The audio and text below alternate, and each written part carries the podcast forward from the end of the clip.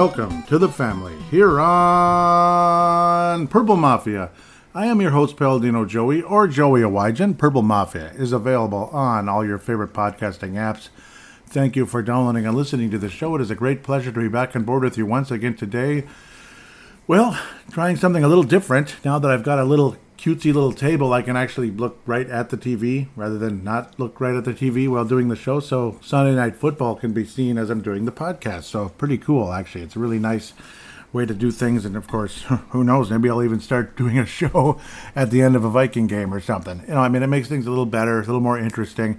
But the Minnesota Vikings opened things off on a wonderful start. Kevin O'Connell, obviously crappy 0 for 3 preseason, but it was like yeah, okay, you're just kind of messing around, letting guys obviously trying to earn jobs, this and that, which I respect very much. And unfortunately, players getting hurt, which always happens in football games.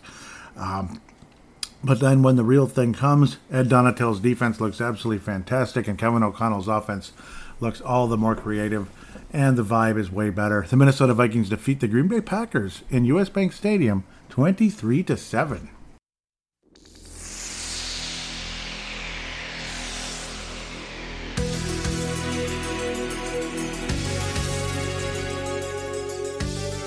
23 to 7 on 9/11. 21 years ago today, a terrible thing happened. Of course, the two twin towers were hit by airplanes, and then Building 7 went down mysteriously.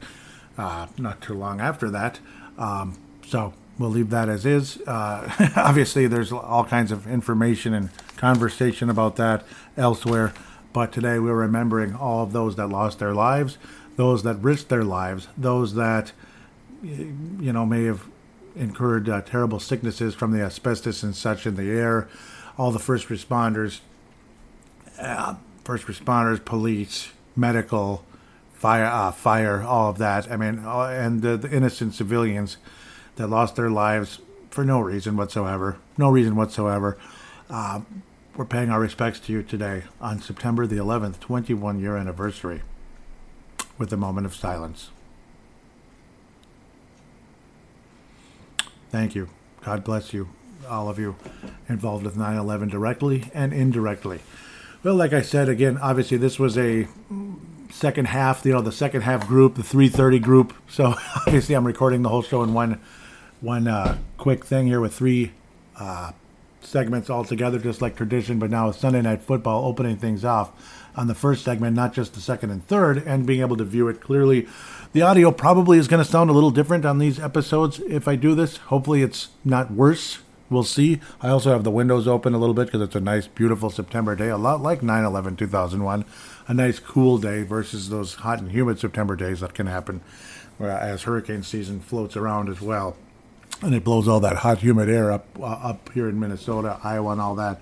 But I also want to wish Mark Carlson a happy birthday as well. Uh, definitely happy birthday to Mark Carlson, Purple Mafia Hall of Famer, one of the greatest people on earth, uh, also a veteran in Iraq One back in 91 during the H.W. Bush era. So, again, major, major respect to Mark Carlson, Purple Mafia Hall of Famer. He was the first ballot one as well, by the way. Uh, again, joined the group back in 2012, and he's just been a legend ever since. 10 years already, Mark. 10 years. Unbelievable. Out of Iowa. So, really, really cool Indeed, there. Thank you, Mark. So let's get to the game now. of course, first segment, we're going to review the game. Hopefully, I'm not too out of whack. Usually, the first week, I'm kind of like the Vikings offense opening things out because, yeah, I mean, I, am not much of a preseason guy anymore. I used to be, and how the players play in the preseason, and all of a sudden they don't anymore, that kind of thing. So, and plus, well, I feel a little awkward. I'm different. I'm positioned differently now, and unfortunately, the stupid table is actually a little lower. As much as I love this table, I built it with instructions, of course. But yeah, anyhow, uh, Kirk Cousins, good solid day, 23 of 32, 118.9 quarterback rating, two touchdowns. Obviously, looked fantastic in the game. A couple of those weird little gaffes where strange little decisions at the last second that could could turn into disasters, but that's every quarterback in the NFL. Where you're like, oh, what the hell? I'll try this. Oh, that was close. Whoo! Where it would have been like a little pick six there. Luckily, that never happened.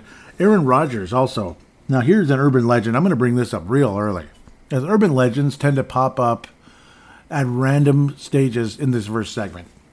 Aaron Rodgers threw his first interception against an NFC North opponent for the first time since 2019. This is the annihilation of common sense. You heard that. 2019 against the Detroit Lions. Aaron Rodgers has now thrown an interception against an NFC North opponent in three years almost. And we're talking like almost 400 attempted passes. What? Okay, that's pretty good. That's insane. And obviously, you know, some of us out there have a greater respect for Aaron Rodgers than we did in the past. Obviously, like Brett Favre grew on me. You know, you hated him forever, blah, blah, blah. Arch rival of the Minnesota Vikings, arch nemesis, Aaron Rodgers, arch nemesis.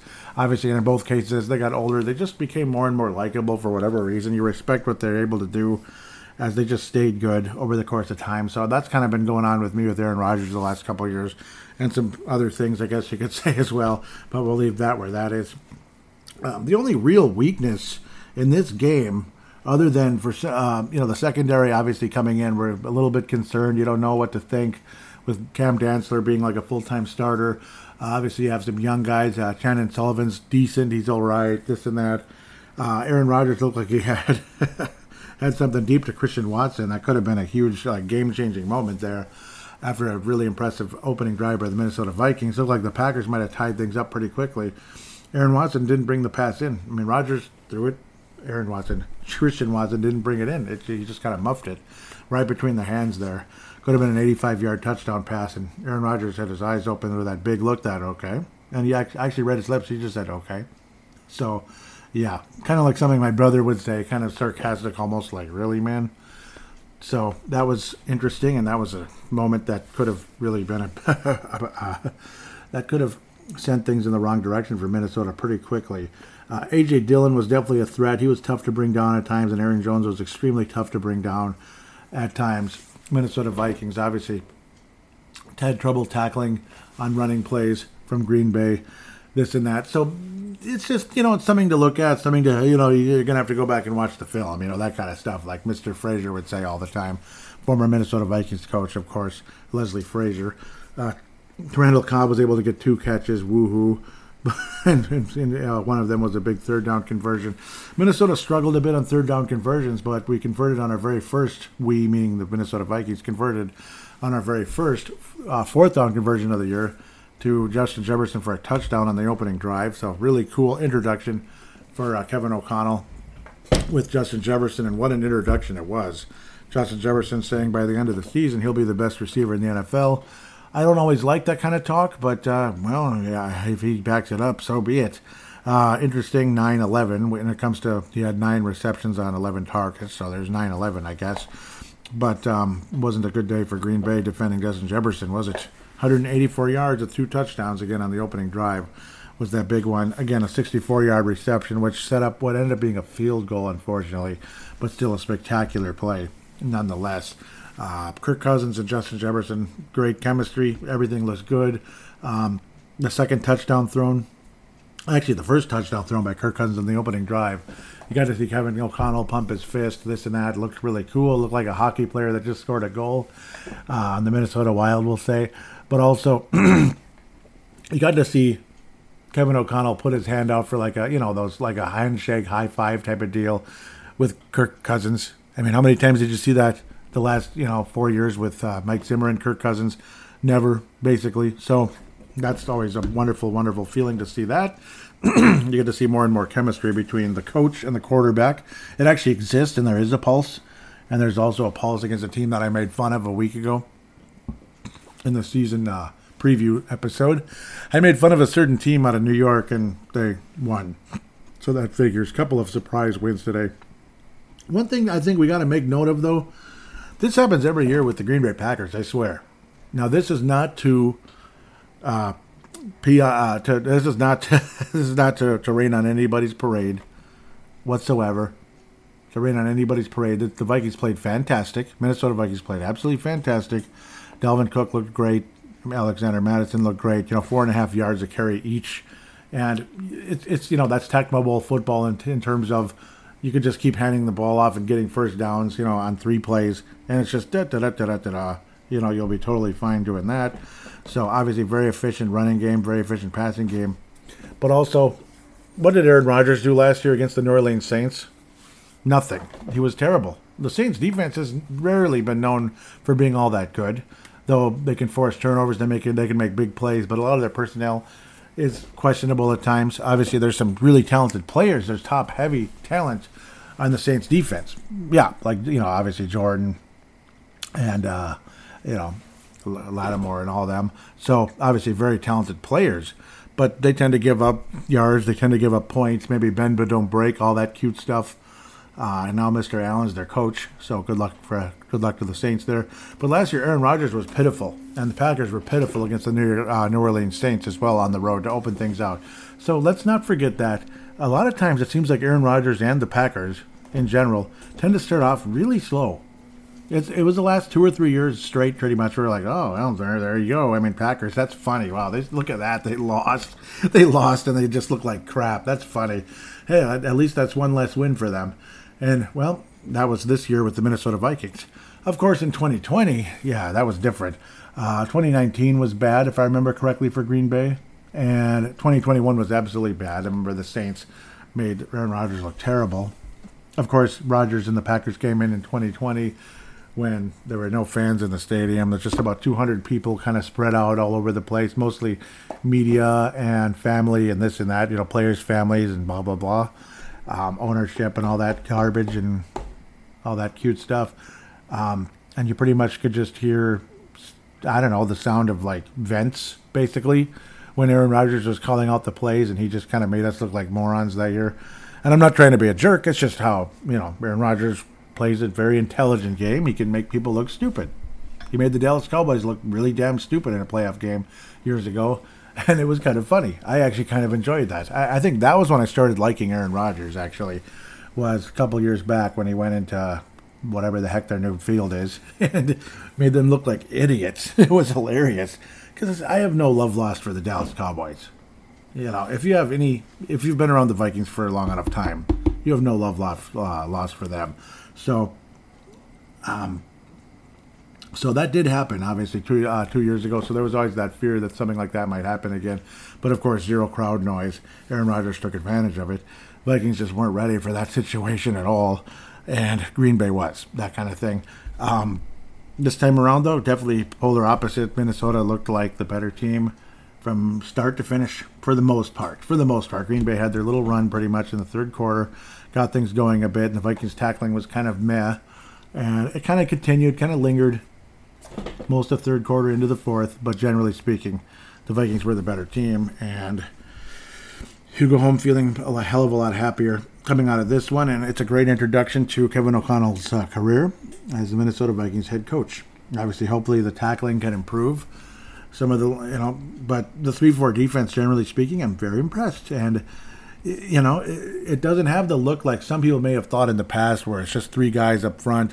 No, everybody's kind of jammed up near the front, and then you get a pass rush from the outside from guys like Za'Darius Smith, um, Hunter. It was absolutely fantastic seeing that throughout the day.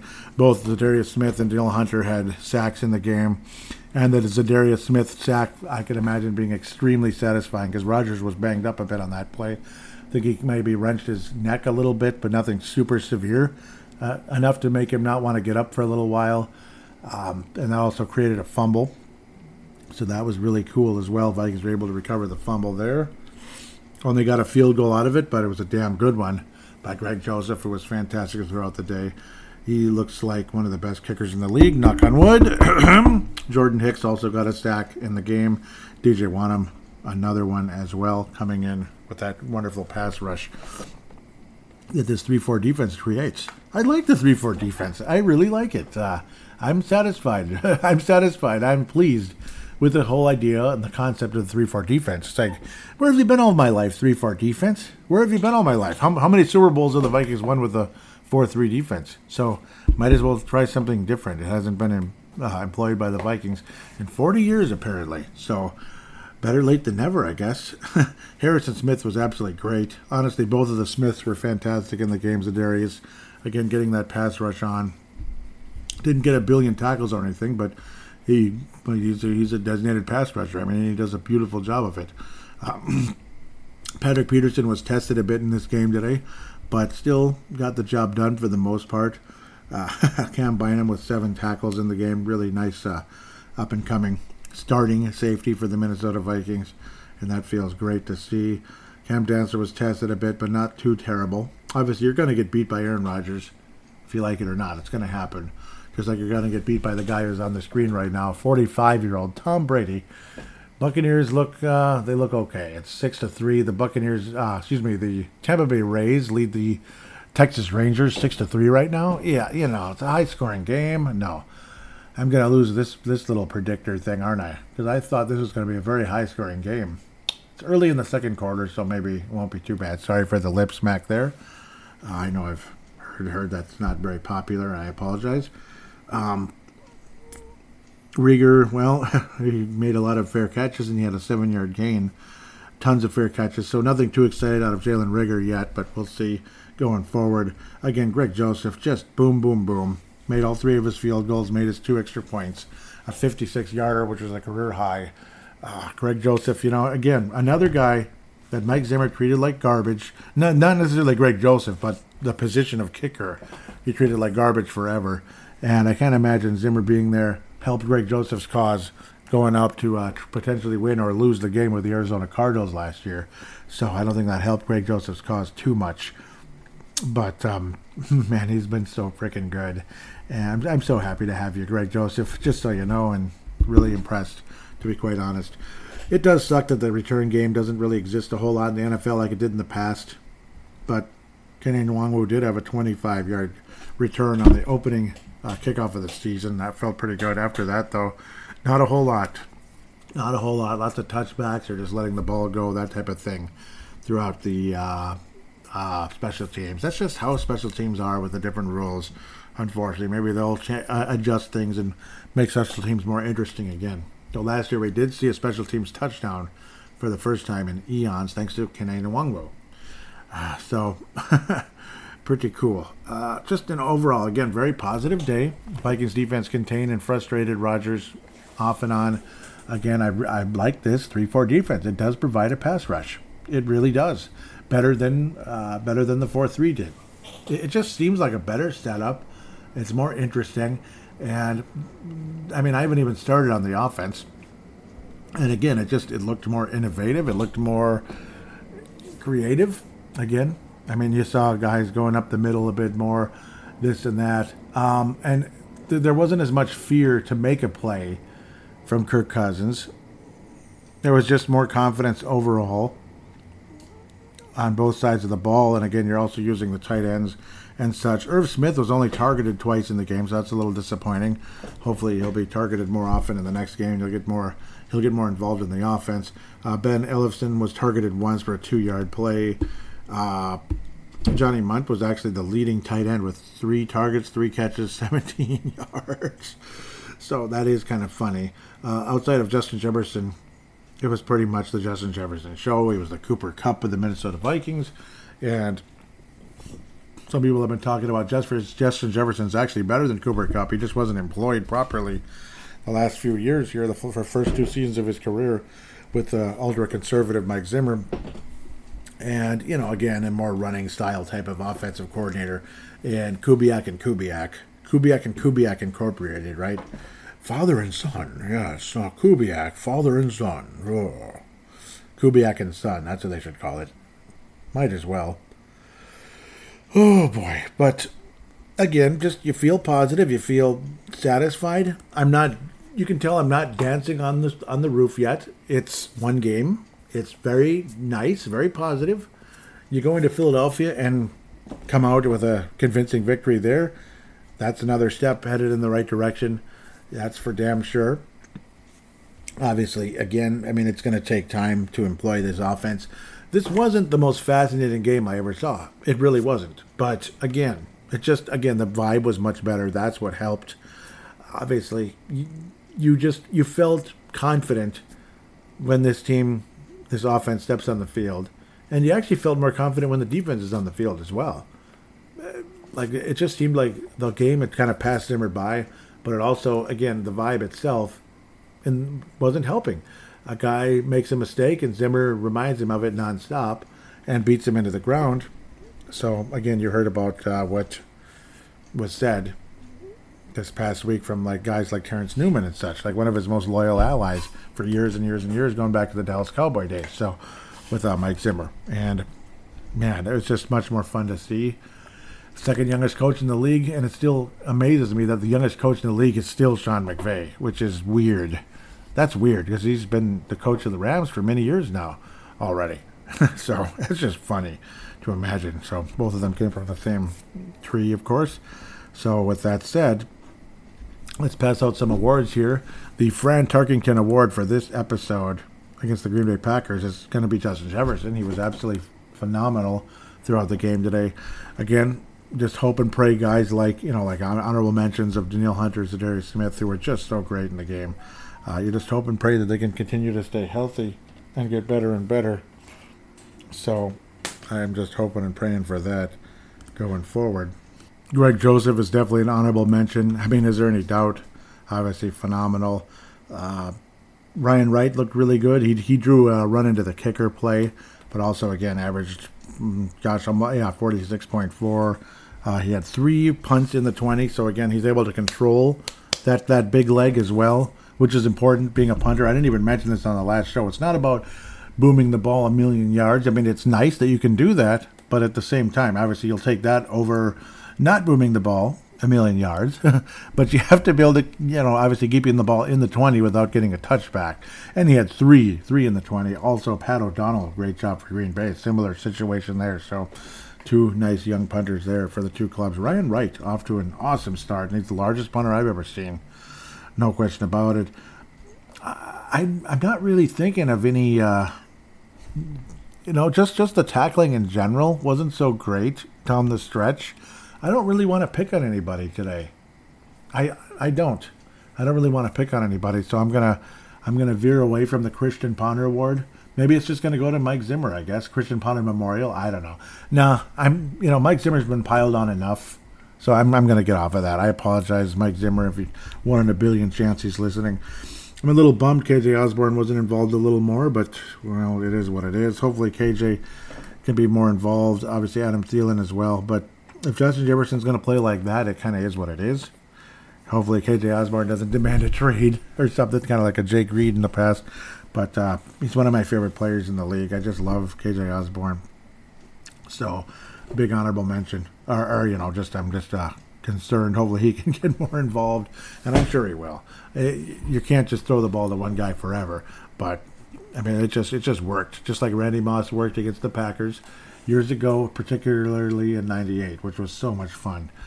Uh, with that said, I think that's about it. I gave out my urban legend again, like Aaron Rodgers' first interception against a NFC North team since 2019. That is unfreaking believable. Um, trying to think of other details other than again just just you know more th- things look more creative uh, it's not as just okay we're just gonna make short passes on third and eight this and that. And we weren't stuck in third and eight a whole lot uh, either. The passes were a little bit deeper. It's just simple sometimes simple concept. Maybe you have to break a tackle or something but it's more doable. You don't have to get eight yards and break like four tackles to get a first down with the way this offense is set up. And that was what the problem was in the past uh, with with the Kubiak and Son situation, and of course uh, Zimmer as the head coach because he was more of a dictator when it came to the offense. Like even though he's the head coach and he hates offense, but he's dictating how the uh, how aggressive the offense is. So it was just utterly ridiculous when you put two and two together with how things were going on with Zimmer in the past. So it, it's too bad. It's a damn shame that things uh, went in the direction they did, but uh, they did. Looks like Brady's hurt a bit. Interesting. Um, maybe a wrist a little bit going on here. No, no, that's a different probably person, different person. Uh, it was the offensive lineman that was protecting him, but uh, well, Tampa looks like they might be going up nine to three. Good defense by Tampa, keeping Dallas contained in their house. Only three points so far, still in the uh, first quarter. So with that, we'll take a quick break, look around the league. Ah, and he missed the kick. You son of a gun. You missed a 36 yarder, man. Come on. Come on, man. He, he hooked it big time. All right, well, we'll see what happens. we'll talk about it some more in the second segment. So we're pretty much going to continue right where he left off.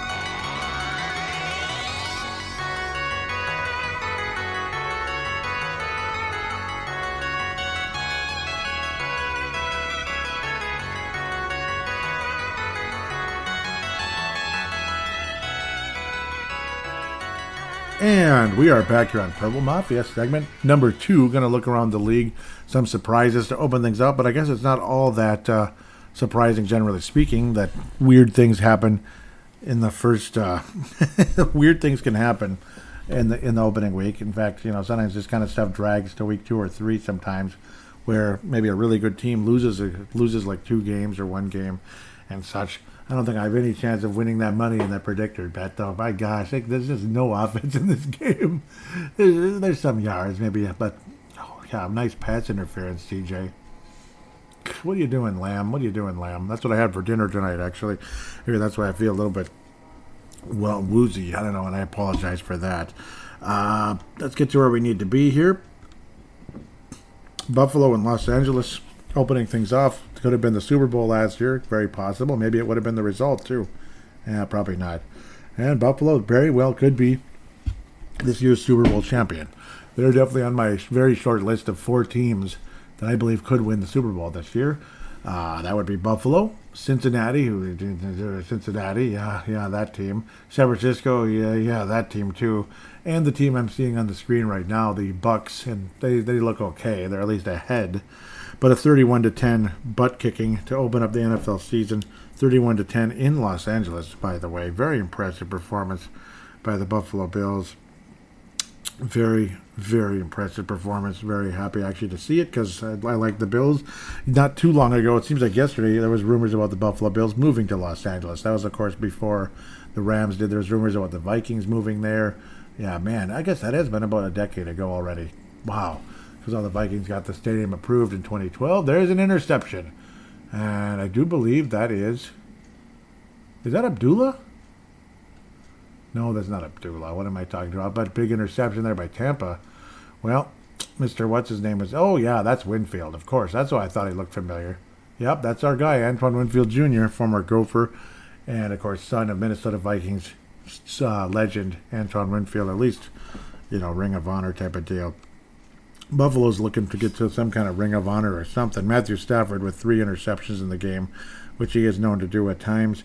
Cooper Kupp with 128 yards and a touchdown. Stefon Diggs with 122 yards and a touchdown. Gabe Davis getting uh, joining the party for Buffalo with 88 yards on four catches for a TD. Josh Allen does his thing as well, running for a touchdown. He's a fantasy phenom, but unfortunately, the two interceptions probably hurt your fantasy stats a little bit. I always forget this is a touchscreen uh, laptop, which is nice.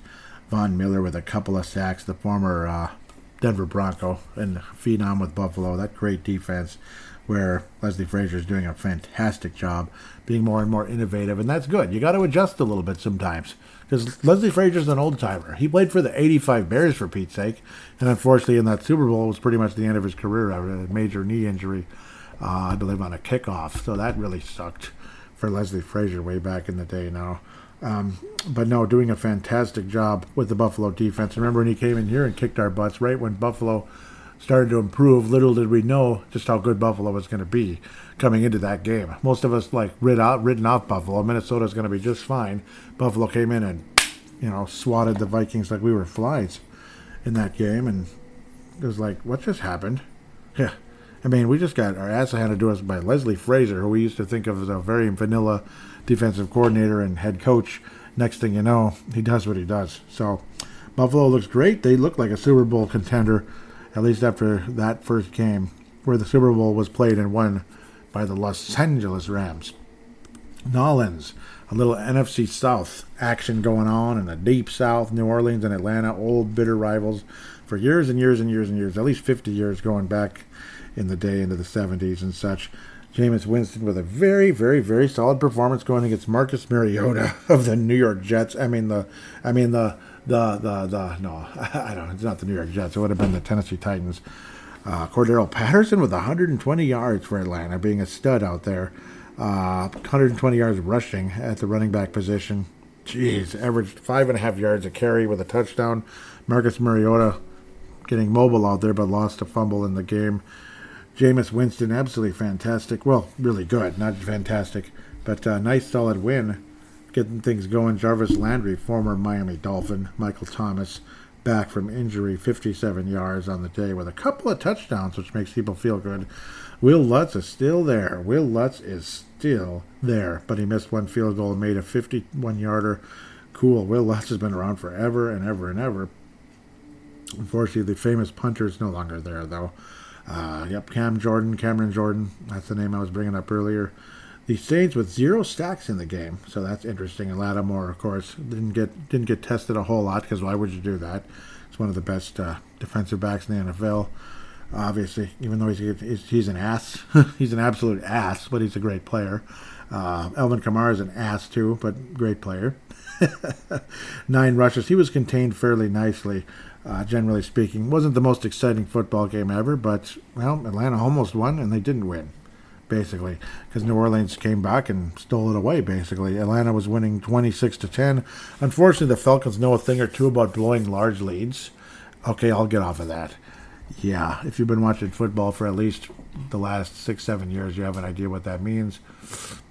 Brady getting in the face of Haseley, apparently going into the break there. He looked a little bit intense that would be a little intimidating. 45 year old legendary, you know, seven times Super Bowl champion quarterback who's the GOAT and all that getting up in your face, pretty pissed off about something. So scary stuff. This is off. Uh, this is not where I want to go yet. That's NFC North related.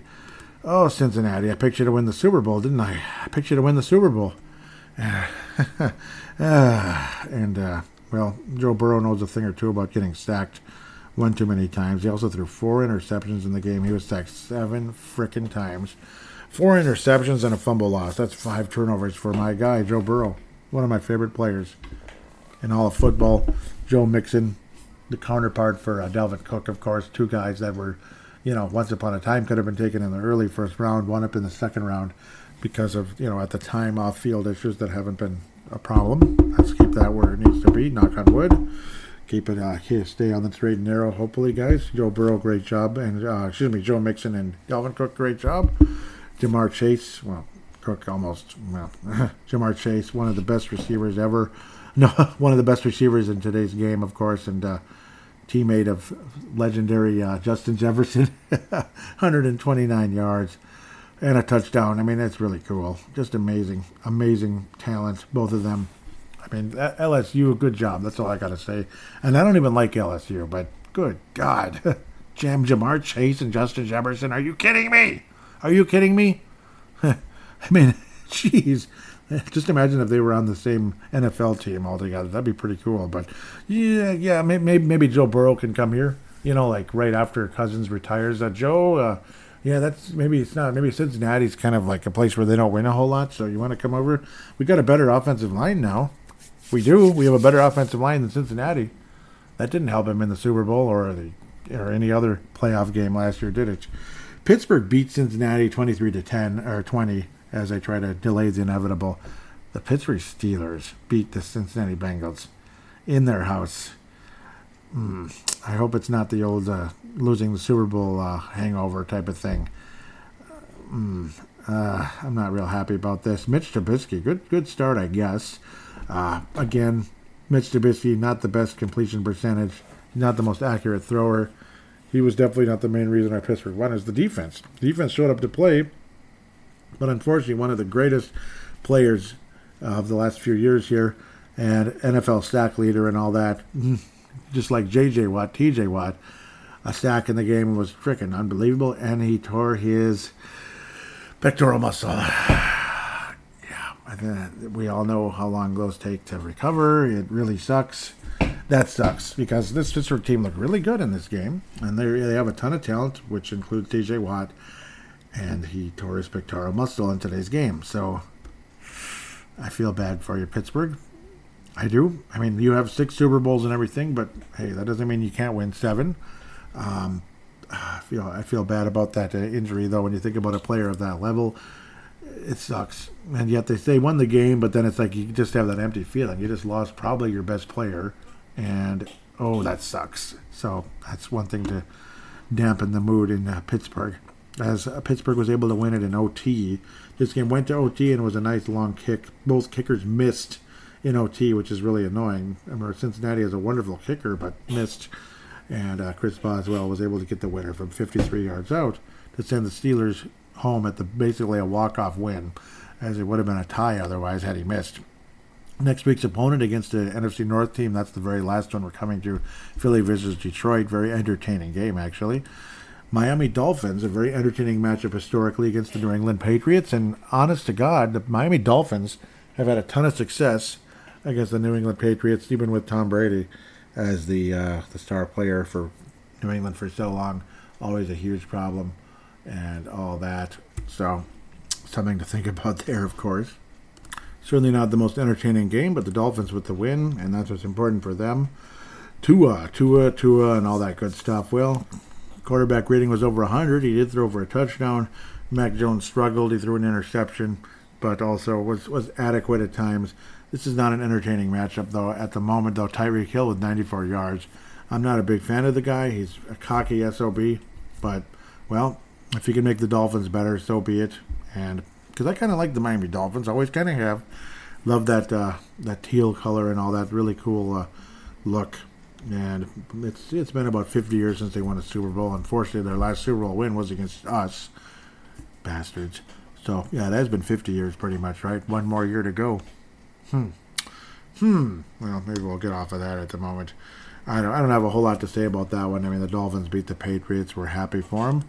Baltimore Ravens beat a New York Jets team that's back to being the team that just doesn't score points and kind of stinks at everything. And they have a 90 year old quarterback in Joe Flacco going against his former club, who he won the Super Bowl with in 2012, 10 whole years ago. That's just so weird to imagine somebody born in 1985 being really old, but yeah, that's reality nowadays.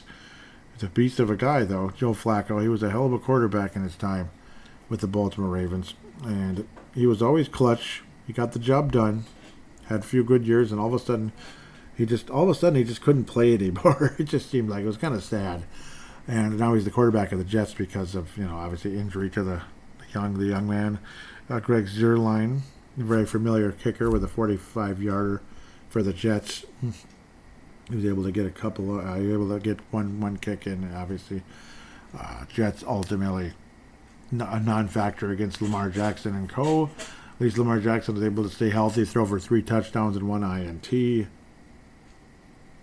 But again, not a whole lot to be super excited about other than Rashod Bateman, former Gopher, led the Baltimore Ravens in yardage anyway for receiving with 59 yards and a touchdown. So good for him. Rashod Bateman, former Gopher. Couple of sacks in the game, but nothing all that spectacular, nothing all that exciting. Again, an easy win for Baltimore, as they should be a playoff team whether you like it or not. They should be a playoff team.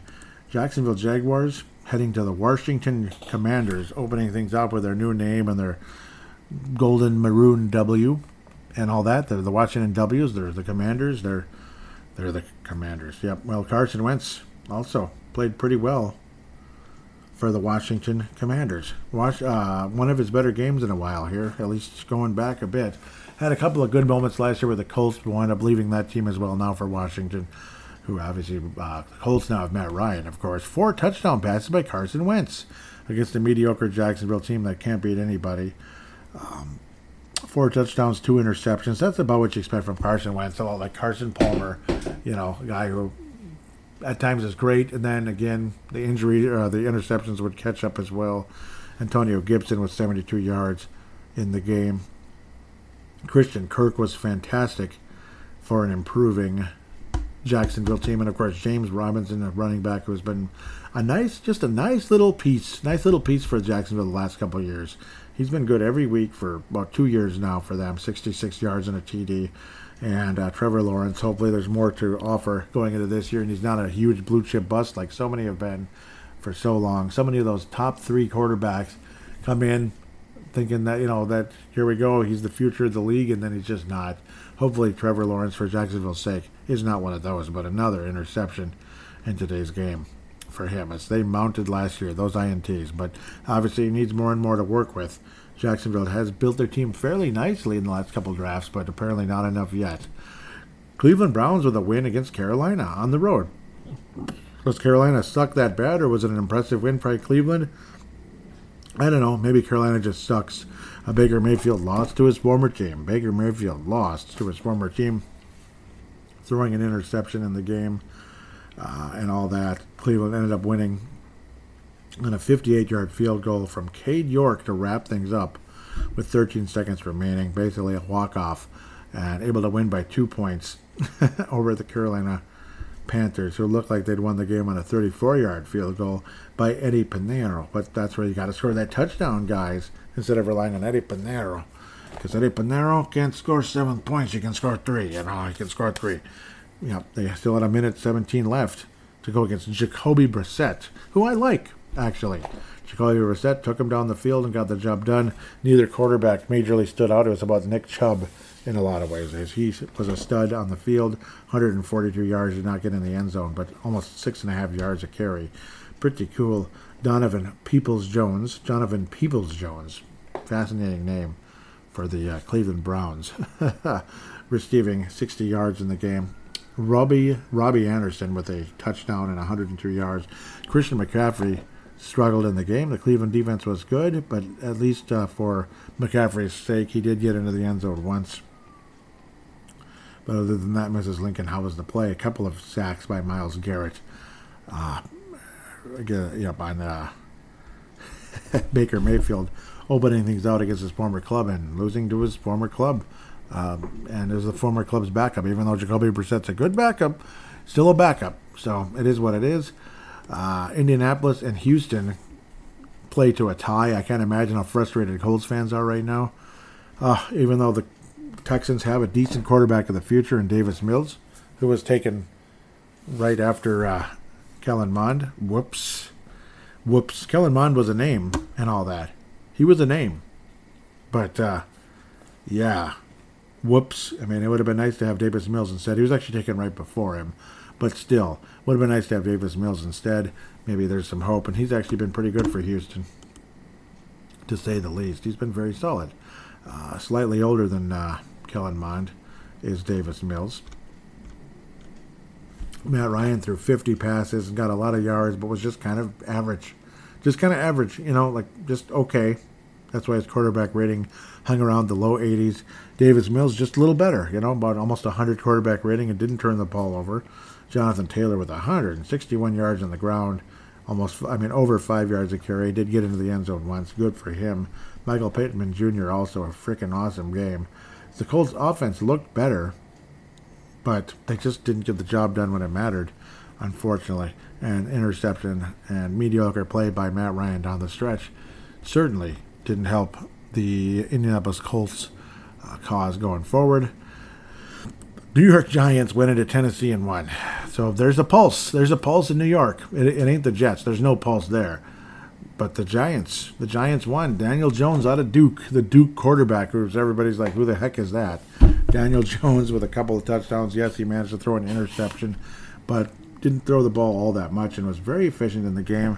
Saquon Barkley with a big touchdown really late to help the Giants secure the victory. 164 yards total, averaged 9.1 because of a 68 yard scamper. An awesome game by Saquon Barkley and an awesome, awesome, impressive win by the New York Giants and a very disappointing loss for the Tennessee Titans to open up their season to the New York Bleeping Giants in their house. In their house in Tennessee. You know what I'm saying? They end up losing to the Giants. Yeah. So impressive win for the New York Giants. And again, I guess they must have heard my last show. Trashing them and making fun of them. Kansas City rolled all over Arizona. It was it was what it was. It was Kansas City playing like the Chiefs that a lot of us remember, despite the fact that uh, Mr. Mr. Peace sign Mr. I Mr. I'm better than everybody else is no longer there. He's in Miami. Uh, Patrick Mahomes threw for five touchdowns. Another MVP like performance for him. Jeez, just makes it look so easy. Almost a perfect quarterback rating, not quite. No turnovers. Up, Pachero. Uh, Isaiah pa- pa- Pacheco, excuse me, with a 62 yards and a touchdown rushing. They don't really talk about running backs a whole lot there in uh, in Kansas City. But Travis Kelce, no, I know Travis Kelce. I'm just messing around. Juju Smith Schuster, no, uh, also a big, strong performance. Mm, Kansas City's going to be just fine, aren't they? Uh, Marquez Valdes Scantling, former Green Bay Packer as well, one of the guys who had one of those devastating catches and torched the Vikings during the last two crappy seasons, pardon me, as the Zimmer defense went down the you know what. the last couple of years. Uh, Scanting, yeah, former Packer. Who could forget that? Jerick freaking McKinnon as well. A couple of catches and, and scampers there for 27 yards. Good for him. Running game, yeah, he managed to get four rushes and almost six yards of carry. Good job, Jerick. He had an 18 yard little run there. But uh, Jerick McKinnon, obviously limited role most places he goes. But uh, yeah, he's got to be getting up there a little bit now. Man, I was such a big fan of his. I, I really was.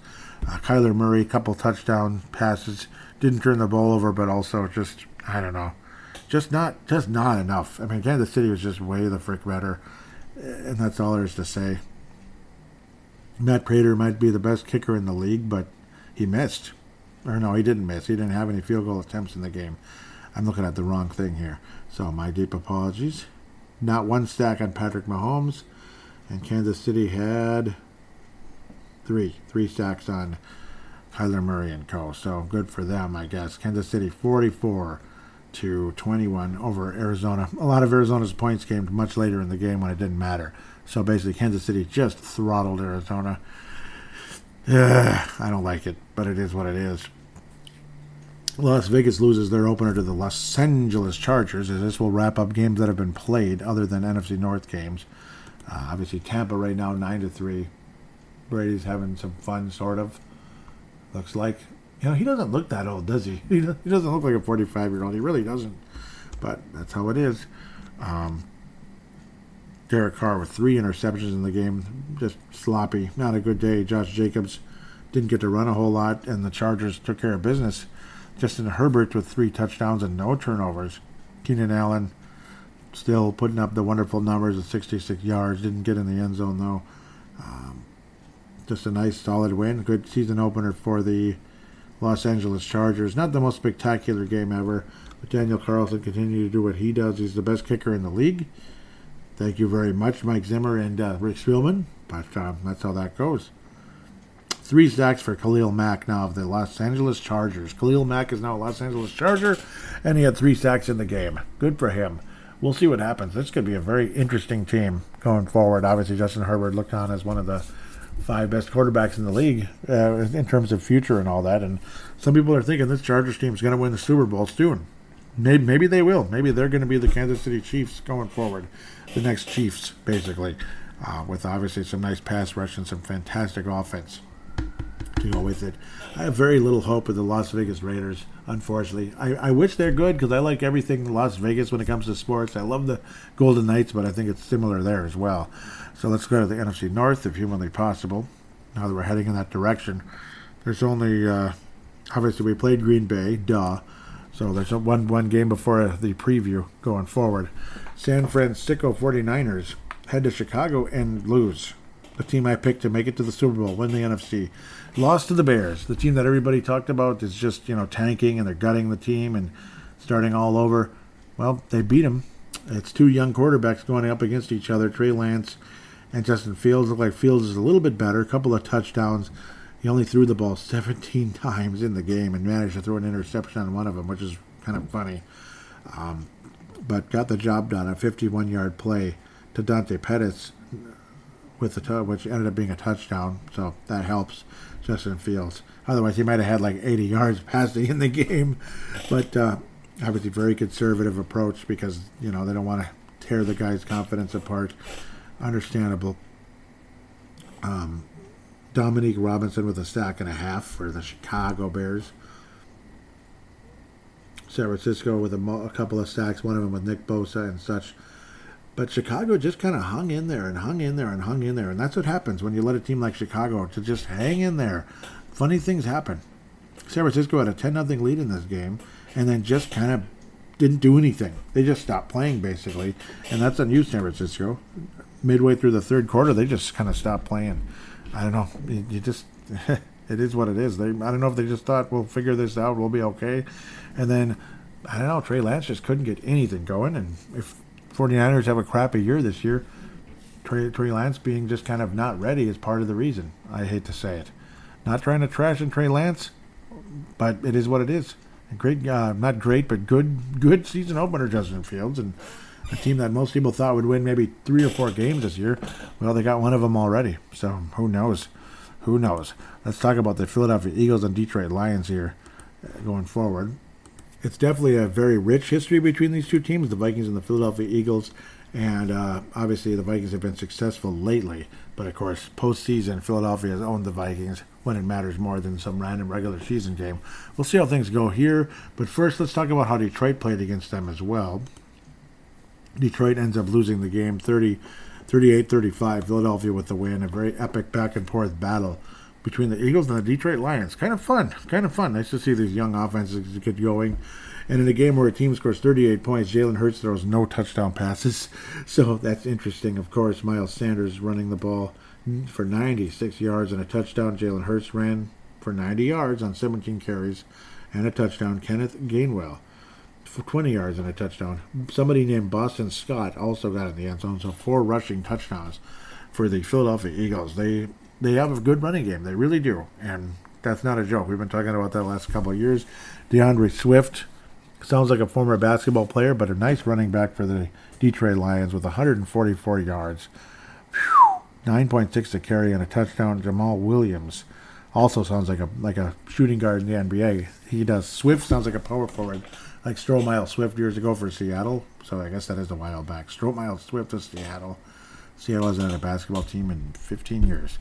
Um, Jamaal Williams got in the end zone twice. Could have been one of those cute little uh, fantasy pickups that you just happened to accidentally throw in the lineup, and then oh, oh my God, he got two touchdowns. Philadelphia, I mean, they're going to give up numbers. They're going to give up points. They're going to give up rushing yards. Uh, Jared Goff threw for a couple touchdowns, 215 yards, but there's always there's yard. There's always going to be that interception somewhere, and of course he threw that. Uh, T.J. Hockenson, yeah, he's never really taken off much for Detroit, but the the play, the, the play, the overall passing game in Detroit hasn't been so great. But T.J. Hockenson there, uh, and uh, old what's his name couldn't stay healthy the last couple of years there, and then went to win the Super Bowl with the L.A. Rams. Matthew Stafford, that's old what's his name they try to go forward. But I got to think. See, they, I mean, Philadelphia gives up points. They give up points. They have the last few years, but they have a damn good running game. There's no doubt about that. Uh, AJ Brown though as well. My goodness, 80, uh, 155 yards and 10 catches. Didn't get in the end zone, but overall great performance for him. And now we have, uh, yeah, we have we have the former we have the former Philadelphia uh, high draft pick as well, taking it just ahead of Justin Jefferson. Whoops bumping into stuff here. AJ Brown played with Tennessee the last couple of years, kind of a thousand yardish type of guy. With the Tennessee Titans, he did have 20, he did have 11 touchdowns in 2020 in only 14 games. Pretty damn impressive. So obviously a solid addition, young, solid, healthy addition to the Philadelphia Eagles. That's why they were able to move on from Reagor. Apparently, Jalen. So there's no Jalen to Jalen. Jalen Hurts to Jalen Reagor. Yeah, no great situation there. Um, let's look at the history between these two clubs quickly. Vikings now lead 15 14 and 0, so no ties in their history. Hopefully, there's no tie now. Vikings pounded the Eagles in 2019. The first two performances, their first two games, Kirk Cousins versus Philadelphia, were damn impressive. Of course, the Vikings got obliterated 38 to 7 in the NFC Championship game. Um, but then most recently, the Vikings won 23 to 21 in a very entertaining game where Kirk Cousins really jumped up and played well. And of course, 38 to 20, very impressive, easy win for the Vikings 2019. So it's been three years already, huh? It felt more recent than that. Um, Vikings must have had good history against Philadelphia many years ago because after 20 or before 2010, the Vikings went down the crapper. Uh, the 2010 Vikings beat the Eagles in a game that didn't matter at all, and old what's his name, Donovan McNabb, was completely toast by then. In fact, he wasn't even there anymore. So. yeah, he was completely toast by then, though. Um, yeah, McNabb was already in Washington by then. Vikings lost five games in a row to Philadelphia from all the way from 97. Nope, the Vikings beat them. I remember that. That was Ty Detmer against Brad Johnson very early. That was a fun, fun little start to the season back in 97. I think the Vikings went 3 and 0 after, after that game, if I remember correctly. That was impressive. Um, Eagles just smoked us in 2001. That's when we were terrible, of course, 48 to 17. Remember that? Uh, that was when Joe Senser with Paul Allen said, "Good golly, this is disgusting." Yeah, he was like blown. He was he couldn't believe how terrible it was. Um, Eagles won 27-16 in 2004, and then later that year in the postseason, they beat us pretty handily. Uh, that was not a good day, and of course, seven, uh, 17 they beat us. Excuse me, 20, uh, 2007 they beat us, and then after the Vikings won the division, you know, we had Tarvaris Jackson, a quarterback in a playoff game, and he threw the ball to God knows who. Uh, lots of losses as well, like early 90s, 92. I still remember that one. Um, I think it was John Salisbury just threw the ball right to Reggie White for a pick six. It was just stupid. It was embarrassing. Um, the Vikings lost in 90 and in 89, 10 to 9. That's pretty frustrating. But some really good start to the uh, to the tenure between these two teams.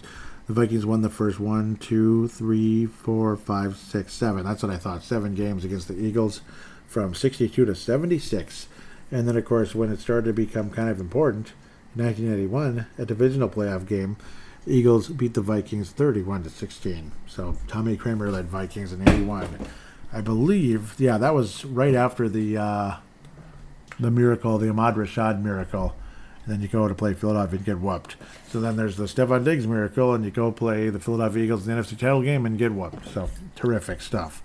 Very disappointing at the end of the day. A, a fairly rich history going all the way back to 1962 with the uh, Philadelphia Eagles. They've been around forever, of course, with the Cunninghams and the you know all these other great players that have come and gone, and some interesting ones like Jeff Garcia. Um, Michael Vick and such. So obviously, it's been a very interesting off and on history. Donovan McNabb was freaking awesome when he was uh, in his prime with Philadelphia. Those are some fun days, to be quite fair. Uh, I want to step out in faith and believe in a victory. And I think this Viking team can absolutely beat the Philadelphia Eagles. But if I stick to my guns with what I thought things were going to go, the Vikings would beat Green Bay and lose on the road to Philadelphia, and but wind up by the end of the season 11 and six who knows? Maybe we're going to be 12 and 5 ish. And, and possibly win the division. Maybe 13 and 5, uh, 13 and 4 would be unbelievable. Um, but we shall see. I'm not overly super duper duper confident. And I don't know, but I do think the Vikings can win the game, no doubt about it. At the moment, just to play it safe, and I'd rather be wrong. I'd rather be wrong about uh, I'd rather be wrong about us losing than wrong about us winning. You know what I mean? So I'll I'll go this way. I'm going to pick Philadelphia to beat the Vikings, something along the likes of. And I'm probably going to be wrong. I think this Vikings team can absolutely get it done. Absolutely. And I'm just about ready to change the pick. But I don't want to be overly optimistic because of one day. I mean, Green Bay just might have had a huge hiccup today. Who knows? Um, I'm just picking Philadelphia to win. Final score of something along the likes of 28-24, something like that. The Vikings' run defense wasn't all that good today, and as long as Philadelphia, you know, as long as the Philadelphia doesn't fall behind the Vikings, their running game takes control of the game, and they they could win. Uh, they'll be hard to catch if that's the case. So if the Philadelphia Eagles are ahead in that fourth quarter, the Vikings could be in trouble, and that's kind of how I feel this might wind up at the end of the day. Uh, Philadelphia does give up a ton of points, so this creative Vikings offense could get more creative than ever. Uh, and at least one one week, you know, one week now in the books with this offense, one week experience working together in a real game with that really matters. So we'll see. But I think 28 24 Philadelphia at the end of the day. We'll be back to hear from you and from Gerald String right after this.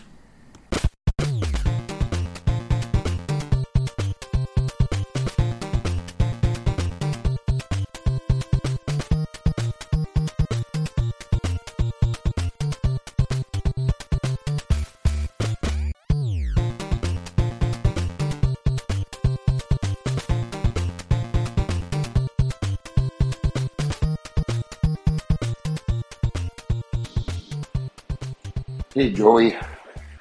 Just wanted to say that for the first time in a long time, the team that you see on paper actually showed up on the field. Awesome victory. Didn't get to see the whole game, but I'm going to finish watching it tonight on uh, not Game Pass, the new one, uh, NFL Plus, I think it is. So, man, I hope we can keep that going. I hope that's the real team. Keep her going into Philadelphia next Monday night. Skol Purple Mafia Nation. Congratulations. Way to start the season.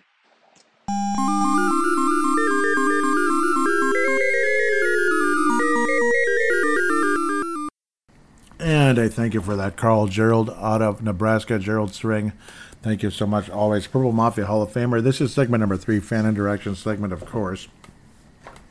And you heard from Gerald there talking about how you finally got to see the team we saw on paper. And yeah, no doubt about it. I mean, these nice defensive players showing up to play, offensive players showing up to play for the most part. Obviously, the ball not spread around as much as it probably will be at other times this season. I got to think we might be looking at Mike McCarthy's last year in Dallas here as I'm still watching Sunday Night Football 12 to 3. Only three points against this Tampa, but uh, Tampa defense, which is pretty good but they don't have Ndamukong Suh. We'll see if he suits up for the Minnesota Vikings at some point. Yeah, he'd be more of a depth guy at this stage, but apparently he wants a lot of money. So, welcome to the professional sports there. As for the the uh, yep, the item, uh, the other thing that uh, Gerald talked about was uh, yes, uh, NFL Plus. It's a nice addition. So it's no longer free for us Verizon users, but but uh, there's more there's actually more ultimate freedom, especially for somebody like me who might have to kind of keep up with the game a more difficult way at times when it comes to like you know lawn cleanups coming up in November, um, or I can keep up to it listening to it, you know, with with a with a with a good app, rather than relying on old fashioned radio where it'll might not always come in well, and you know, because it's all together when you buy NFL Plus. Just thirty dollars for the whole year, when you get to listen to every game as well. Every game is free to listen to. Well, not free, but not it's it's free now after paying that accessible and it comes in good and all that. So I can listen to it and then catch up to it later, when, uh, before I do the show and such. Um, so I, I, like that rather than having to uh, join the join that and tune in radio. It can be kind of complicated. So uh, so you can join TuneIn Radio all you want as well. it's up to you and all that. So yeah, uh, thank you for the call in, Gerald. Really appreciate it, and uh, hope to hear from you some more. Understood if you weren't able to see the whole game early on. Oh, that would look like a really good throw, and unfortunately, well defended by Dallas there. Oh yeah, that's Diggs, isn't it? Number seven there. Yep, good defense there. He had a million interceptions last season, so let's get to fan interaction if humanly possible. At least the Twitter side of things. I don't even have that set up properly because I'm an idiot. What else is new? Joey's an idiot? Never. Joey's never an idiot. Joey's a genius. I'm a genius, right? Not really. At Purple Mafia Show, at Purple Mafia Show. And as well, please do uh, join the Viget app. And when you do join, all you got to do is enter Paladino Live for the referral. And of course, the Crypto.com app. They'll put $25 in your account If, as long as you click on the link showing that I referred you, you'll have $25 put in your account to start trading cryptocurrency, and I'll just leave it at that. I'm not going to say crypto is the crypto is the end all, is the greatest thing ever, and I'm not going to say it's the stupidest thing ever either, because it's not the stupidest thing ever, but it's not the greatest either. It's it's what it is. Uh, just like trading stocks or trading commodities, some win, some lose, and that is reality, ladies and gentlemen. So, I tried to join the was it that long ago? No, I was looking at something else. I'll get back to that in a second. What the heck? It really was that long ago, or was that recent? Yeah, I did. Uh, yep, Count O'Connell Mafia. Joy uh, followed. I love that. I followed him. He followed back. Mad Martin was saying, "Bang on, brother. Hope things are good with you." I think I read that in the last episode. That was only a week ago. I was saying I'd like to join the uh, Purple Daily Cabinet for the oldest Vikings podcaster. Uh, Purple Mafia has been around since April 20, uh, 2008. Is that acceptable? The one man out of the three, Ma- Phil Mackey, Judd Zulgad, and Declan Goff, one person responded, and that was Judd Zulgad. And Judd Zulgad, you know, he, he's pretty much my favorite person on SKOR North anyway. So that's the coolest thing. I mean, I just like the guy. I, I like him a lot, uh, Judd Zulgad. He's kind of like me, where, you know, might not be the most like I'm just looking for friends all the time. Uh, best friend, you know, like like I'm the friendly. I'm like looking for friends constantly, but I'm nice to everybody and I treat people fairly, and that's what Judd Zulgad does. You might not be looking to bond with everybody you meet, but at the same time, you do your best to get along with uh, with people. And thank you so much, Judd. He was saying your use of Met Stadium gets you even more points. Welcome. So eventually, hopefully, Phil Mackey approves it. Phil Mackey and uh, Declan can be good guys as well, but yep, SKOR North. I like them. I'd like to consider them allies if humanly possible in the future. Vince Germano out of Australia retweeted the most recent episode, Purple Mafia episode seven, uh, 375, pardon me, season preview 2022. Thank you so much for that. Malcolm McSween, also out of Cali, retweeted it. Gerald String liked it. Judd Zulgad, yeah, because I was saying I never got in actually. Judd said, Did you not get in? Can we add this Viking fan, Phil Mackey? So that's cool. Phil Mackey said we have openings to email me, so thank you, thank you. Hopefully, yeah. And I did email him, but I wouldn't be surprised if he was extremely busy today. Didn't get a lot of responses on Twitter during the game today, and I also talked about uh, Southern Tears, so I guess it's a free plug for Southern Tier Brewing. There, there are two different beers. There's also on Facebook as well, but on Twitter, I might as well open it here on Twitter, since that's usually where I go well, uh, to start things out. There's Irish Cream Stout, which has a green label. That's basically the spring seasonal for Southern Tier. And then there's in the fall they come out with pumpkin, which is like pumpkin and ever, and it's orange, whatever. It's an orange logo and it's a pumpkin flavored imperial, kind of like eight ounces, whatever, eight point six ounces. But then there's Warlock, which is a purple label, purple, which is a pumpkin stout, eight point six. Pumpkin is a staple. Every Halloween I have pumpkin, except last year I had um, Darkness from Surly. Pardon me, I should have uh, should have hit the uh, should have hit the dump button there. But um, Warlock, a pumpkin stout, is absolutely fantastic. It has a purple logo, so you have the Irish cream stout, which is fantastic. Came out in the spring, you know, like March, April, you know, Shamrock, blah blah blah. You know, Irish cream stout, fantastic with the green. So that's like the Green Bay Packers because of the green, and then Warlock purple. And I said, whoever wins today, uh, between the Vikings and Packers, I'll drink that one. And I was rooting for Warlock. Obviously, it's it is the better of the two. I mean, I think Southern Tier would admit that it is the better of the two. It's one of the highest rated beers they make and I can't wait to have that after the show tonight. So, because I'm not going to drink Warlock 8.6 and then do the show, and I could drink it as I'm doing the show, but it's probably not the best idea. Because I might start getting kind of sleepy. I don't know. I, I, don't get drunk. I just get sleepy, you know. And I don't drink a lot either, by the way, just one or two. And I would not drink two Warlocks. Uh, whatever you do is your business, and we're happy for you. uh, Mad Martin said, "Greetings, brother. Greeting, Mad Martin, legendary Mad Martin, out of Northern Scotland." as great as there is on Twitter. Says, Greetings, brother. Drink them both. Skol from Europe. I will send some audio later in the week. And I cannot wait. Cannot wait to hear from Mad Martin. Just like I, I always, always, always look forward to hearing from Gerald String out of Nebraska. And I'd love to hear from Brad Jacobson again. It's been like years, man. Just because I, just because the phone line disappeared and it switched over to audio submission all it is is you just open up the any free voice recording app. I don't know if Brent just doesn't like the idea or what the deal is because he just was like, yeah, you know, it just never happened. So let me know, Brent, how you feel about that. I'd I'd love to hear you on the show because you know it's it's a very simple thing. Frankly, I think it's easier than having voicemail. And plus, if you're unhappy with what you did, you can just get rid of it. You can just ah screw that one and then make a new one, rather than see voicemail if you're not happy, you're like, uh, Joey, don't don't put that one on. You know, like say if you cough or you totally stutter, or you say we're playing Chicago next week when it's Philadelphia, you know that kind of thing. So look at it that way. It's actually easier to save face. Uh, maybe you stutter for some reason, you know, like some people do. I mean, I stutter sometimes, not like I did when I was a teenager. if a, I could never do a podcast at age, say, 14, 15, it would be frightening, actually. Let's just leave it uh, where that is. uh, what's going on? Okay, yay, she got that. Woohoo. Um, let's get to Facebook. Yeah, Twitter was very quiet, and that's my. Even though I tweeted a lot, people didn't respond much, which is okay. It's that's life. Facebook.com forward slash Purple Mafia Show. Facebook.com forward slash Purple Mafia Show. Looks like just likes when it came to the most recent episode, season preview. That show didn't get a ton of listens yet, but hopefully it catches up soon going forward. Again, hope the audio doesn't suck on this episode. If it does, I'll just have to arrange things back where they were. But I like doing it this way at the moment because I can at least see the game on. Even though I'm not going to watch it that close every single time because it's too distracting. But um, it's nice to have a clear view of the TV screen while I'm doing a show.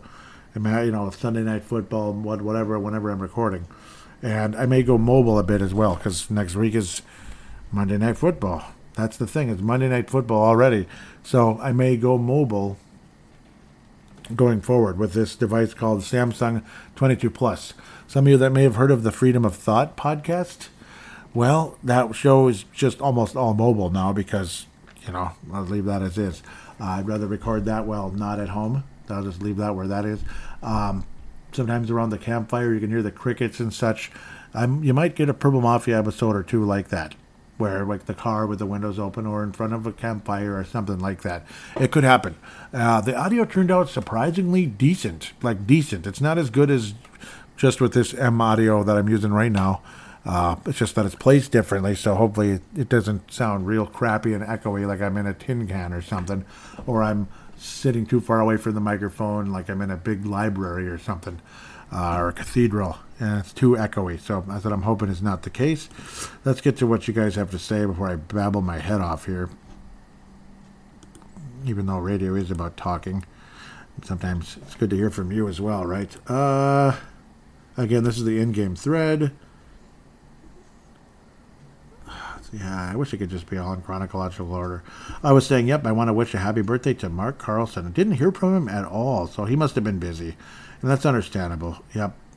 Come, uh, understandable, Mark. Hopefully, hear from you soon. I can't imagine he would just say heck with Purple Mafia and heck with Joey.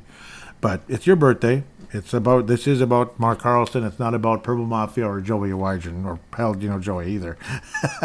Danae Brown out of New Zealand, awesome guy, says happy birthday, Mark, and Mike Dale, awesome guy as well, out of the state of New York, not the not New York City, says happy birthday, Mark. Yep. And then I also talked about the same thing with the uh, Irish cream stout. Uh, not yeah, Irish cream stout, which is only five point six percent. So maybe I will have both because it's significantly less. I'm not going to have two eight uh, eight percent beers uh, on the same day. I think that's a little too harsh. Some of you can handle it. I can, I'm sure. It's just, eh, that seems like a lot. I don't know. But I suppose I used to have the, the bomber sized pumpkins on Halloween and, you know, just just kind of got sleepy and went to bed, basically. So it's not like I'm getting drunk and stuff. Uh, I was saying, depending on who wins, blah, blah, blah, blah, blah. Mike Dale, who is from the state of New York, says, You know my love for the Warlock. Yep, yep. Because I remember we talked about that about a year ago around Halloween, if I remember correctly. I talked well about Warlock because I was talking. Yeah, I think it was around that time because it's a great, it's a great pumpkin stout. It really is. I was saying it's super good and it's chill. It's chilling right now, ready to go. Depending the victory, of course, I won't have it until after the show is done in the later evening. Yep. So pretty soon now. A little closer than I was when I typed that. I was saying fourth down, blah blah blah. To Jefferson. Would I'd rather hear from you guys? Patrick Grant says Vikings win. Enough said. Let's go. That was his prediction, and he was right.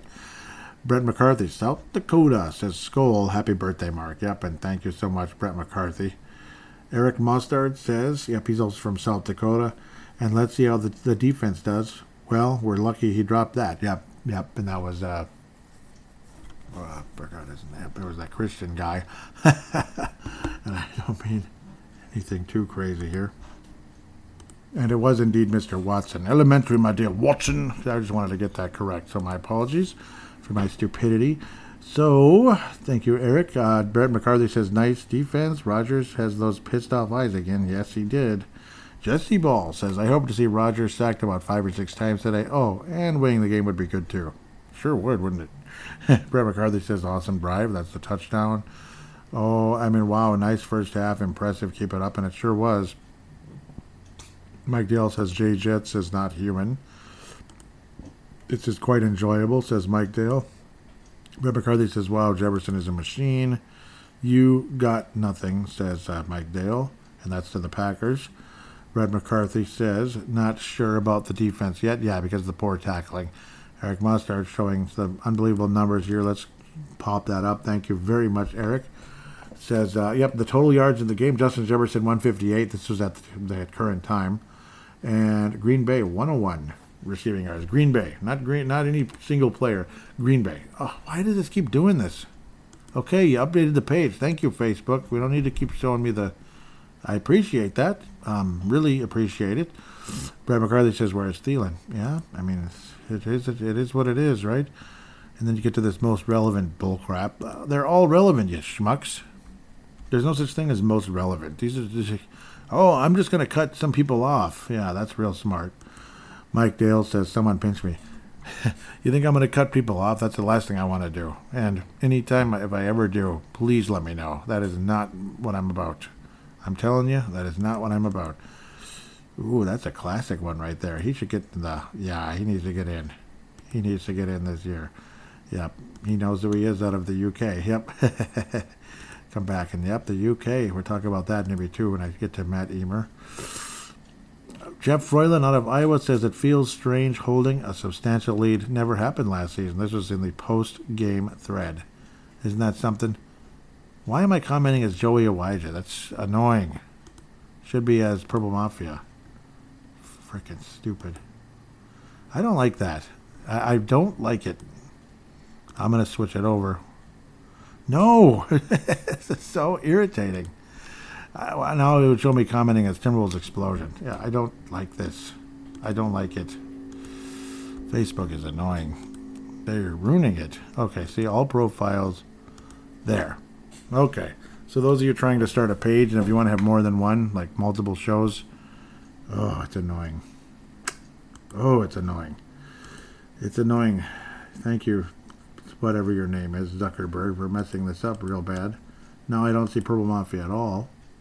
I almost thought to edit this out, but I think it's too funny. You guys are probably laughing your head off listening to this, so why would I turn it off? Just let me go to my damn page already. just just go to the page. Thank you. Yeah, just just go to the page. Yeah. okay, now I'm interacting It's Purple Mafia show. Oh my god, I have no idea how annoying that is. Lord. Mike Dale says, okay, credit where it's worth. Jay Jets and Kirk Cousins take a bow. To put the Packers to the sword on opening day, that has to be commendable. Skol. Mike Dale continues saying the Vikings defense has to get lots of accolades in this as they were superb, leaving the Packers, the Packers, to only seven points. Give it seven. Uh, I mean, give it, give it effing up. Incredible. Yeah, because it never happens. I don't think Rodgers has ever had only seven points against the Vikings, so that's pretty damn impressive. Um, great start of the season, where we didn't know where the proverbial winds would take them. Uh, thoroughly enjoyable skol. I have to say, early on, to where the experts who claim the Packers will win the North, perhaps you'd like to rethink, and I hope so. I hope so. Tony Coleman, legendary Tony Coleman out of South Dakota, says, Great start to the season. Great work out of Jefferson. McConnell seemed tuned in. I'm looking forward to the season. Me too. And yep, that might be one of the reasons why Tony Coleman was like, I, you know, he'd kind of disappeared for a while, probably just sick of the Zimmer era. Yep, I'm sure he was. Jeff Freeland says it feels strange holding a substantial lead. Yep, I read that one. Great win, Skol. He responded with, Yeah, this must be our biggest win in a while. And I would say so. Matt Emer out of the UK. Really, uh, he says, really wanted a shutout, but a pretty dominant display. Can't complain. Although I, I just kind of did. Yeah, I kind of just did. And Matt Emer, yep, out of the UK, where they have a new king in Prince Charles is now King Charles III, and that's pretty crazy. Obviously, considering that uh, are all of us, unless you're over 70 years old, and you'd have to be well over 70 years old to have remembered uh, King George. I believe he was the third. No, he was much later. King George the sixth, pardon me, who was the the king of England during World War II. Ended up dying in 1952, replaced by Queen Elizabeth II. And man, I mean, it must be something else over all those years to uh, go from Elizabeth to to King Charles. So it must be really something, no doubt about it. Even though a lot of times the prime minister may have more say in England. But what do I know? I, I really don't. So uh, very interesting and great to hear from you, Matt Emer. Missed missed you, always missed you. Um, Jim Juniman says, I hope I'm pronouncing that correct, correctly. Off, offensive to stale in second half hazard. Hmm. Hmm. Brett McCarthy, where, where's Jim Juniman from? Carib, well, work store manager owner at Caribou Coffee. That's pretty cool. Very cool, actually. So Brett McCarthy says, nice balanced game, nice win. Jesse Paul says, good to see Rodgers under some purple shirts many times. Always good to see him frustrated on the sidelines, and we sure did, didn't we? No doubt about it, eh? Gerald String says, looks like a different team so far actually have a defense now. Mm-hmm. Yep, it was absent for the last couple of years. Leela App, I'm seeing the stupid most relevant again. It's just gotta go. Get rid of that. I don't have 900 million comments. I want to hear from all of you. Now it's all out of order. That's great. Eric Mustard said JJ nine receptions, 184 yards, two touchdowns. The entire the entire Packers corpse with Aaron Rodgers, 22 receptions, 195 yards with 22 receptions and zero touchdowns. Whew, that really is something else. Leland Albertson, what is this? Uh, a video of some kind. Give me one second. Gerald String says, yep, different team so far. I'll come back to Leland here. There's a couple Lelands. Uh, looks like a changed locker room to me. The game and stadium atmosphere just felt different. Let's keep this train a rolling. Chugga chugga choo choo. No doubt about that. I agree. Let's see what this video is, if it lets me. Follow the link, please. And yeah, there it is. That's Kevin O'Connell getting fired up after the game, and there's no sound because it's just annoying, but that's okay. It's really cool because it's it's only six seconds, but yeah, boy, that is fun to see. It's because the way the the stupid uh, Audacity is set up, it it's all like, oh, it can only connect this way. I hate that. I'd have to unplug the microphone, which not a good idea, but uh, it's pretty cool to see though. You can check it out, and that was a cool video. Thank you very much, Leland. Very cool. That should get you a star, as that's the end of the comments. A little quieter this week than normal, but the followers have been growing, so that's good. Kevin O'Connell and all that. This could really help the Purple Mafia show, and of course, uh, it's not because I was not because I'm Mr. Popular and any better than I was last year or anything, but it all shows you the vibe around the team is what matters most. You know, like Brave the Wild did better when Kirill Kaprizov came, and uh, a cool guy like Derek Velska, in, in case he's listening, happened to uh, help out the show as well, coming in with some new ideas to like bring in more listener uh, involvement and such. I mean, it's it's stuff like that. You know, it really helps, and all the all the friends that have joined as well. Man, you guys are awesome, and uh, it's great to be back. I was telling Brent Jacobson off the mic. Uh, I, I I wasn't really feeling it still. I could not get out of preseason mode yesterday, and it's because it's partially because of the stupid 3:30 crap, which is annoying. I like noon. I'm just one of those kind of people. I like noon. I like to kind of get it done, get moving, this and that, and kind of plan things out. But this turned out just fine. And of course, Vikings won convincingly and all that. Um, Green Bay laid an egg last year in their season opener, and they still had a great season. They almost, you know, but then they choked at San Francisco. Uh, so I'm not sure what's going to happen in San Francisco, by the way. Kind of scary for them. But uh, let's pass out the stars for this episode before I babble over it and don't even get to it. Gold star for this episode, it's kind of tough. I mean, there's always, it's always tough. It's going to go to, I'm going to give it to Gerald String and Mark Carlson, Gerald String for calling in. Mark Carlson, even though he didn't comment once, it's his birthday. So gold star for Gerald String and Mark Carlson. Um, some of you might think that's kind of tacky, Joey. Come on, Joey, what are you doing? No, but I mean, I, I think they both deserve it, and they're legends.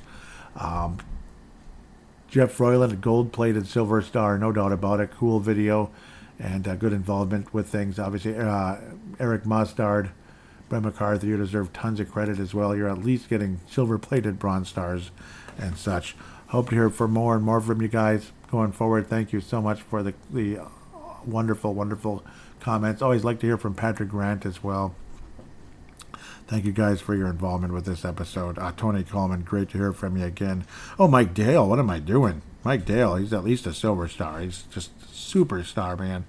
He, he can write, and I, I wouldn't mind hearing from him in a audio submission. But if he, if he prefers just doing it this way, totally fine. It got him in the Hall of Fame, and very early. That's how good he is. So, with that said, I don't know if the old woman's jumping on me right now. Just, uh, yeah more reason to want to go mobile because if it's a Monday night thing, yeah, that woman is difficult. Let's just leave it as that. I wouldn't mind actually telling her that to her face. You're difficult, just in case you know. Can't wait to just, yeah, time to get out of here one of these days. Um, so, yes, next week there's a pretty good chance I will be going mobile. I'm holding the, I will be going mobile with this thing or with my cute little, uh, smaller, you know, it's a smaller, more budgety version of the laptop I'm on right now, a Lenovo laptop. It's a little smaller silver one. It's more budgety, but yeah, it was a free laptop I got from work for earning points, whatever, for good performance and all that cute stuff. Um, so I was able to get get it that way. So and it's kind of more built for being mobile. So we'll see. Uh, I can make the show a little more flexible, where maybe I record outside and stuff like that. Um, with, and with his mobile device, which technology has been improving and the audio quality has improved on these things over the years. So it's pretty pretty nice and convenient to have, no question about that. Um, great to be back, though. Thank you for uh, having me. Thank you for joining me. Can't wait to hear more and more audio submissions from Gerald String. I'd like to hear from Mark Carlson again, Dave Hickey again. I mean, man, I missed the calls of Dave Hickey. They were really good. Um, Malcolm McSween, he just unbelievable calls. It's been forever, man. You got to do one. Yeah, I remember how good Malcolm McSween's calls were. Just, just so good. Uh, and of course, Mad Martin is like the greatest ever, the greatest. Uh, the you know, it's he's he's tough to beat. He's he's the goat when it comes to that. Uh, he's he's the Tom Brady of call-ins. he's so good. Um, but that's not discounting anybody else. You guys are all like stars, all stars. I mean, I love every one of you so much. So with that, anybody that hasn't, please write a positive rating on either Apple Podcasts, Stitcher, uh, Audible, or I think Spotify. It's just a star rating. But those of you that have done it, thank you very much. Anyone that can, please do. Really appreciate it. Tell your friends about the show basically stuff like that. Uh, the audio submission. How you do that is you open any free smart device on the planet. Samsung, you have this. Apple, you have that. It's usually just as voice or voice recorder or something. You just press it. You just open it. You just press the big red record button. Talk. Treat it like a phone call.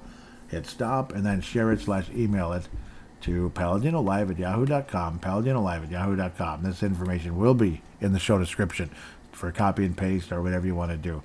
With that said, wishing you a wonderful week, Skol Vikings, and hope for a 2 0 start.